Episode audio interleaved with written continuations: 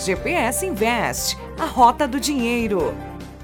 Na hora de comprar seu carro, faltou dinheiro?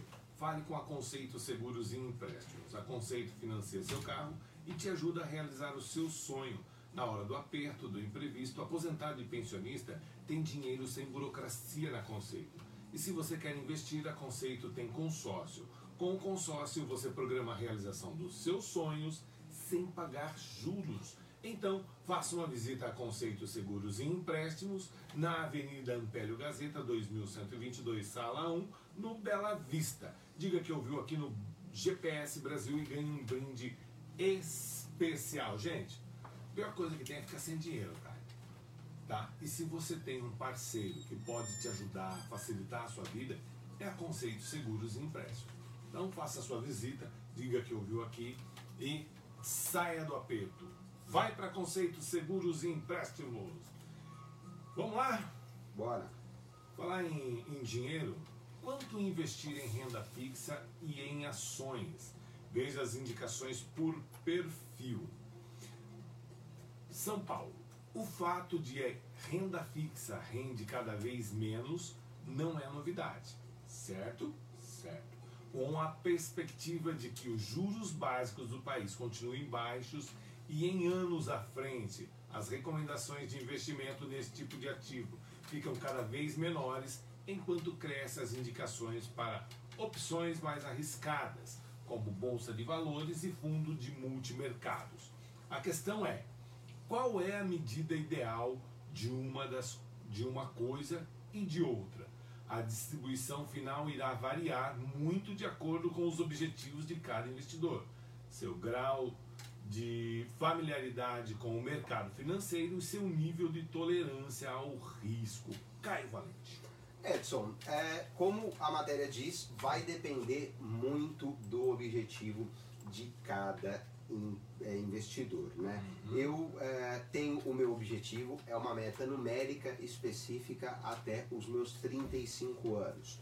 Como é, é uma meta ousada, eu sou mais ousado. Hoje eu opero 100% renda variável. Sim. Né? Lembrando, querido ouvinte, renda variável, ações, é, fundos imobiliários, que são rendas que oscilam, são, são ativos uhum. que as, oscilam com mais frequência. São as ações das empresas. Ações das, das empresas é o mais famoso e o mais utilizado, sem dúvida. E temos as rendas fixas, os CDBs, os LCAs, a poupança, o tesouro direto.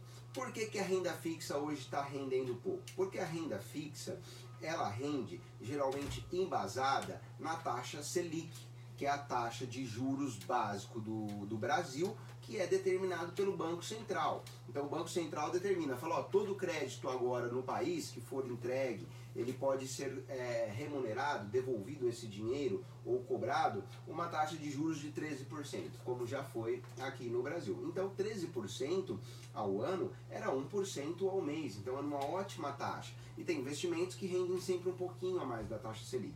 Hoje, a taxa Selic está 4,5% ao ano. Né? E alguns especialistas dizem que ela pode sofrer mais um corte e chegar a 4%.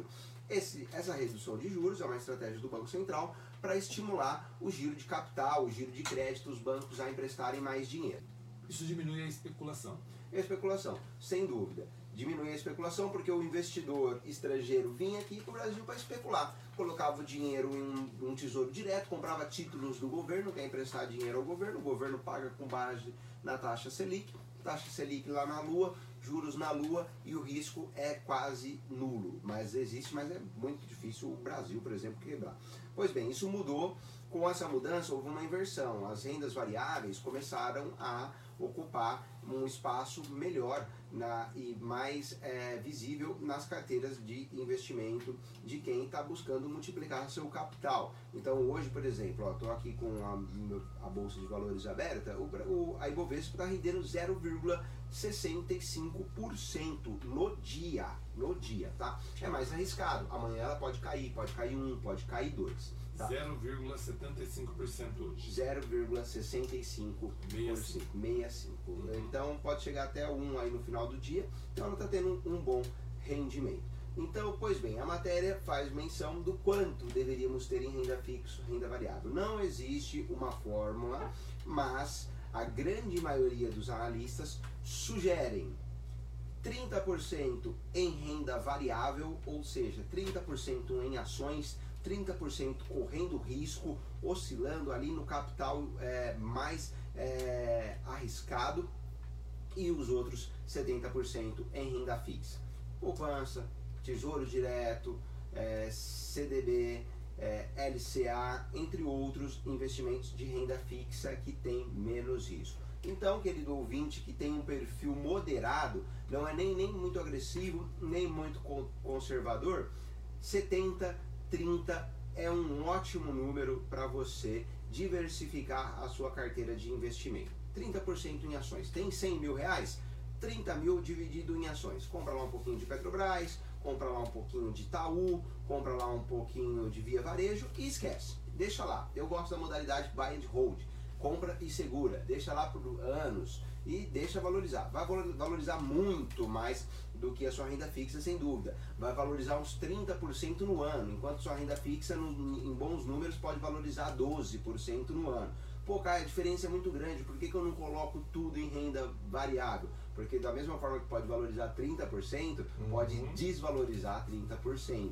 Né? Então não arrisque tanto. Agora sim, eu estou fazendo uma continha de padeiro, como você fala aqui. Eu peguei é, 0,65, que é o que está rendendo hoje, e multipliquei por 22, que é o número de dias úteis, entre aspas, que tem o mês.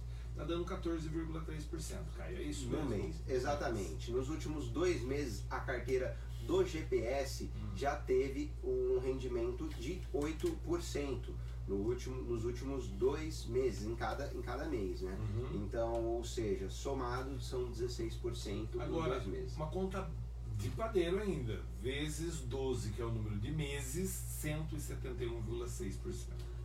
É o que a minha meta é juros simples. Juros simples, juros sem falar simples. de juros compostos. Então, realmente é, a diferença é absurda. O Brasil está num bom momento para a bolsa de valores, né? Porque as nossas ações elas estão baratas, porque elas foram depreciadas no, no, na recessão econômica e a nossa economia está retomando. Então a chance das empresas performarem bem é muito grande. Sim. E a empresa performando bem, ela vai valorizar ainda mais a ação que hoje já está barata.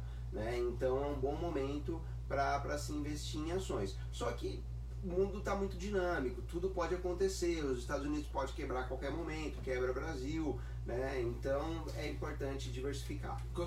Parou-se de falar dessa eminência assim de um conflito entre os Estados Unidos e Irã, mas eu vejo um bom momento para Petrobras esquecendo esse conflito. Sem dúvida, Edson. É. Inclusive no pré-sal ali encontraram mais espaços é, próprios para para a extração de petróleo e também a privatização de algumas, algumas atribuições da Petrobras, que hoje fazem parte do grupo Petrobras, a privatização de alguns ativos da Petrobras está animando o mercado de capital, porque são é, ativos que dão muito trabalho para gerir e pouco lucro para a companhia. E esses ativos interessam para outras companhias do mundo. Então o que, que acontece? Se alguém compra lá um espaço, um ativo da Petrobras, que a Petrobras está tendo uma baita dor de cabeça para gerir e ainda às vezes sai no prejuízo, quando essa empresa comprar, ela vai injetar dinheiro na sim, Petrobras sim. e vai tirar uma dor de cabeça da gente. Então a pessoa está pagando para resolver o nosso problema. Então isso está animando muito os investidores no mercado é, de ações e na, no segmento de óleo e gás.